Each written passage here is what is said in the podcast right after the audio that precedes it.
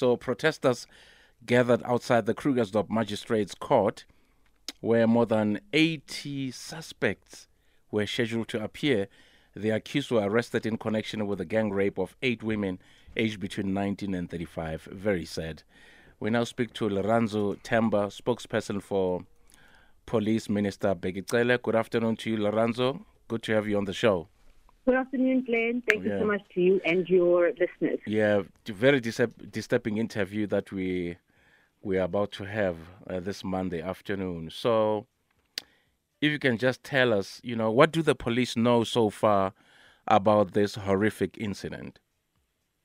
As you've mentioned, um, the 81 suspects uh, are expected to appear at the Krugersdorp Magistrates Court. Unfortunately, I don't have an update in that regard as to if they have or have not, but I can confirm that they are in the main um, facing charges of the contravention of the Immigration Act, essentially them being caught without the, the relevant paperwork, so being illegally in the country. Mm. But also, um, they also do face charges of being in possession of stolen, um, suspected stolen goods. Now, um, as the police investigations continue, Glenn, it's mm. very important for your listeners to understand that we are, as the police, waiting for the DNA um, results to come to yes. come out, and this would then link some of these suspects to this horrific rape that took place on Thursday of the eight women in Krugersdorp. So we are waiting for those uh, results, and we believe that some of the men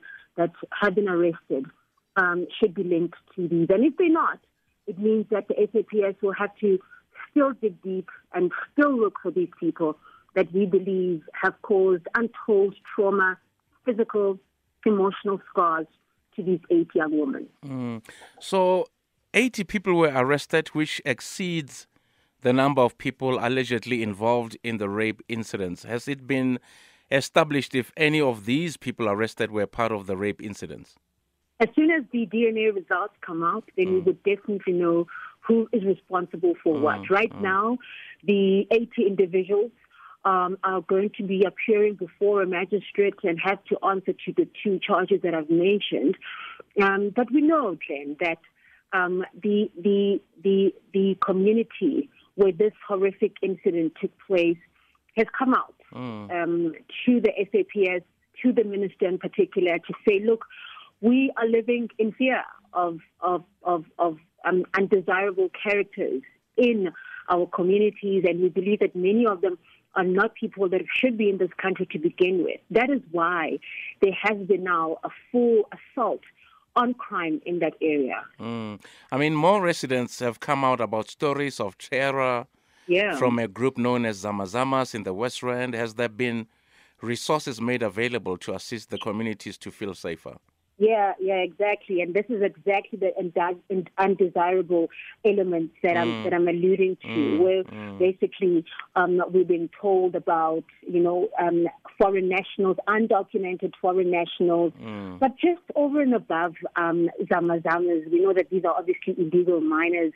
That um, we also understand as a police that some of them are armed to the teeth, but to answer your question, police operations to crack down on illegal activities in and around this area are ongoing. Uh, this area, of course, being called West Village. Uh, these operations, Glenn, consist of multidisciplinary um, teams from crime intelligence, the special mm. task force. I mean, these are the big guns, right? Yeah. The National Intervention Unit, the Tactical Response Teams. We also have our canine units, flying squad, highway patrols. We've got drone technology that's also supporting the SAPS Air Wing. So meaning that whether they are, you know, hiding under a hole or they're running away, we've got support in the air, on the ground to make sure that they are those arrests. They do clean up this place. And people of West Village deserve a better life. And the SAPS um, is really promising that it's going to do all it can to clean up. But also on the same breath, Glenn, we have to also make sure that these sort of disused mines are not breeding grounds for criminals. That mm. is why the Minister of Police has, um, you know, had a conversation with his counterpart, the, the, the Minister of Minerals and Energy, to say, look, um, there's an onus that needs to be on these mine, mines, especially ones that have deserted the operations and moved on to the next.